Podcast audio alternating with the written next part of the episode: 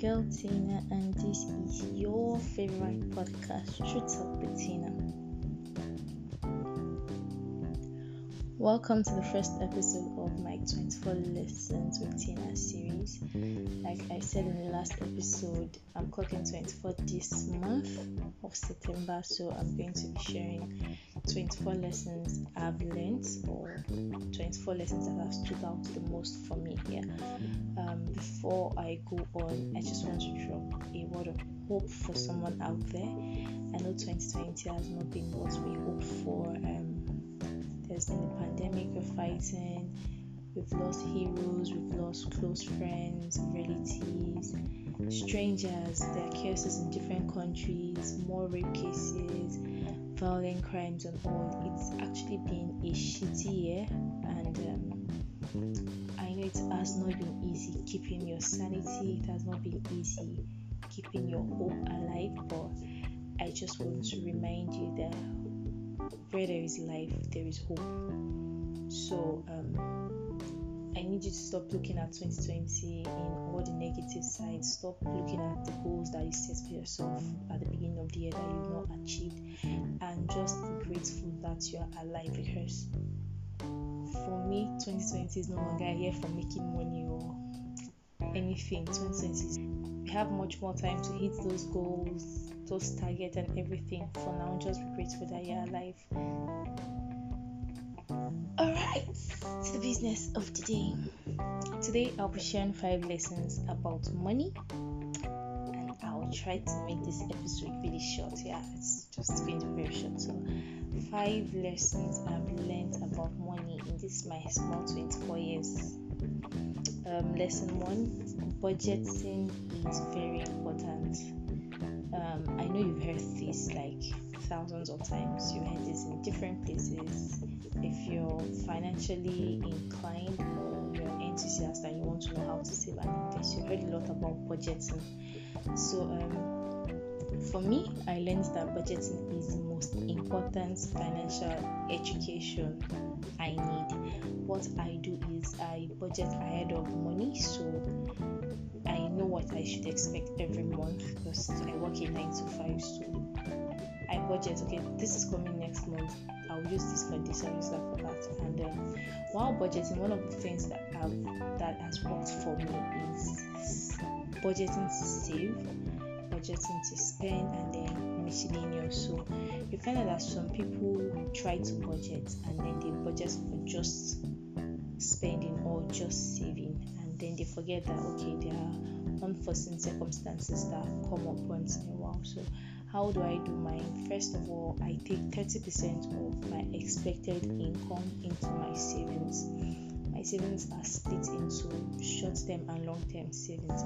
I save with Cowrywise actually. Yeah, I use Cowrywise for my savings because I don't trust myself enough to have daily access to my money. So I have long-term savings um, plan which is locked for a year and then i have the short-term savings plan which is locked for three months so the short term gets every three months i withdraw and then start all over so you save 30% of your income or expected income is what you should save ideally if you read anything about finance and savings anywhere that's actually what you see so you save 30% of your expected income you can split it 20% for short term, 10% for long term, or the other way around. It's your choice. Then you budget what you're going to use remaining money money for. So you're not just budgeting, um, for example, 50k for feeding. You are budgeting according to how you know you spend daily, weekly. I think yeah, we discussed this in August. I think third week of August in our TTT chat, we had um, Akaram, Marvelous Akarame spoke to us about finances and she's mentioned how we should actually budget. So I do it and it has helped me a whole lot. I used to have um, money issues. I just like money comes in and then it's gone. And when the money is gone, I start thinking of how I spent. It starts actually a very, very bad money habit. So rather than waiting to spend the money and then start thinking of how you spent it, it is better you plan. So you have a list. So it's more like to-do list to spend list here. You have a list of this and that is what I am expecting. This is what I would spend on this. This is what I would spend on that, and then you leave change for any unforeseen circumstances. Need you to know that the fact that you're budgeting does not mean that your money problems are going to end. Um, sometimes the, the, the problem is not about whether you're budgeting or not, the problem is about whether you are earning enough to um, pay your bills or to fund the kind of life you're living. If you're living a life that is more expensive than what you earn, there is no amount of budgeting that is going to help you. So, budgeting is just to put things in perspective for you. This is how much I'm earning, and this is how much I can spend. And then, when you've been able to budget, then realize that okay, if I have the need to spend more than this, probably on inconsequential things, it means that you're living more than you earn. I hope you understand that. Yeah, that's lesson number one. Budgeting is important. Um, my money lesson number two is that I earn money so that I can afford the luxury I need and want. So um, this is what it simply means. I was listening to a podcast some time back, and yeah, DDK she mentioned how the first three years of our marriage she spent it wasting her time. And that to her wasting her time means spent she spent so much of that time cooking and trying to clean the home trying to be a homely wife and all that. She did not realize that she was earning money so that she could actually pay people to do that and use that time to do other productive things. So you realize that there are some things you want there are some things you need actually not just one. There are some things you need and you can afford them but you're not doing them because you feel that that is not what you you should be doing. I mean if you need a maid if you need to shop online for them to deliver to your house as long as you trust the people probably the time you will spend going to the market you probably need to do something more productive that no other person can do for you patronize people that go to shop for other people or just shop online and then you have it delivered to your house like take care of yourself. If you need to take care of your hair and you need to spend money on hair products as long as you know it works take care of yourself. Do not be so interested in um, not appearing materialistic or appearing humble and all that and then you forget to, to, to take care of yourself. So you find that some people probably because they are so engrossed in saving and investing they do not take care of themselves the way they need to. Um, i think that actually if you if, if you really really check it the people who are victims of not taking care of themselves the way they need to do not have much money in savings and investments let's be very sincere let's they end up spending that money on something else that is also useless. So spend on yourself. I mean that is why you earn actually. You're earning so that you can live the life that you want to live. So at each point in time you check what you're earning. What life can i live? So now this lesson leads me to my third money lesson. Lesson three. The money mentality of those you associate with subconsciously affect your money mentality. Yeah. Um, I learned this I think last year during my service here. Um, I stayed with my my brother in Abuja and I had a cousin there and there a lot of a lot of things a lot like the way I saw money change for me so you realize that people who are poor some people who are poor remain poor because of their mentality and mindset not because they do not have opportunity. So you find that some of them are not ready to spend money to make money. So um my mentality actually tweaked a lot and I was so happy that I got to spend time with these people because I learned that um, time is money.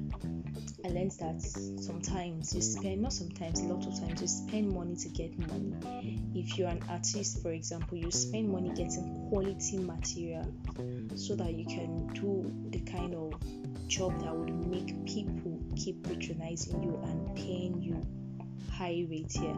I was in a webinar with Samadi Emi recently and he said something. There is no amount of excellence you are offering that there is no one that can afford. So, no matter the amount of excellence you are offering, there is someone that can pay for it. So, that also helped my money mentality. So, you should know the people you surround yourself with. You should know the people you talk to about money. You should have your own strong conviction about money so at least you can be the one to affect the other person's mentality. If you're around people who have this poverty mentality and let's say you, you, sometimes you can be around somebody and you're watching netflix and they'll be like hmm you have money oh, you're watching netflix. So you paid for netflix and you still pay for data. Hmm you have money. And then ask them how much is the money they don't even know how much netflix Netflix costs. The cheapest is two nine or so. Like two nine is the money for a full month. Two nine is the money that is making you say, hmm, you have money. So you have to really check those you surround yourself because you find that over time it starts affecting you. Start thinking, uh, maybe the next time you renew your sub, you'll be like, hmm, won't I just save this money and use it for something else? The truth is that you're still going to use it for something, something that you cannot account for at the point in time. That 2.9 is not going to buy you a land. Let's be very sincere. So, my dear, you need that. Do what you need to do. Spend your money when you need to spend your money. Have your fun with your money. So, be mindful of the people you surround yourself with. It's just long and short. Be mindful of their money mentality. If you see that, okay, it's poverty mentality they have when it comes to money, you should probably be the one to help them bring it up. So, yeah, another money lesson I learned is that you spend twice when you don't buy nice. What do I mean? If you're not going to be buying something of very good quality, you're going to end up spending twice or thrice that money you spent the first time. So rather than just looking for cheap things, look for what has good quality. Now, I'm not saying that the things that are more expensive automatically have better quality. No, just that 90% of the time, actually, the ones with better quality cost more than the cheaper, the ones with less lesser quality rather. So, what I would advise you to do is just save up that money and buy nines once and for all, rather than buying cheap and having to buy twice it's one lesson I learned right from um, my university days. Yes, I used to really like, I'll be like, me, buy what? How much? For what? I beg, I beg, I beg, just me know. But these days, I am more concerned about quality and durability. Can I use it? Can it serve me? How long is it going to serve me? Can I afford it? If I can't afford it, I can even save towards it rather than buying and then you have to keep buying again and again. You understand? Yeah. So this brings me to my last lesson for the day, lesson five. There will be another sales promo. Don't spend outside your budget because someone is in a sales promo. If you if you follow online vendors on Instagram, yeah, Instagram especially, they always have sales. So February it's Valentine's sales, March or April it's Easter sales, the next month is one other thing sales. So there will always be a sales promo. Do not spend what you did not plan to spend just because there's sales. Like, oh, oh my god, I need to buy this hair right now. It's on sale. Ah, God, oh, I need to buy. Calm down. Plan for it in your next salary or your next income. Trust me, that hair would still be on sale some other time. Um, when did I learn this? This one actually, I think it stuck for me the most last year. Yeah. So I was everywhere. Everybody was doing Christmas bonanza, Christmas sale, Christmas sale, and I was so tempted to spend money I did not budget for. And someone just wrote it on a status. Someone on my WhatsApp just wrote, "There will be another sale." Like, okay, like it felt so, it, it felt like it was coming because I was already feeling terrible that I didn't have enough money to buy the things I wanted to buy.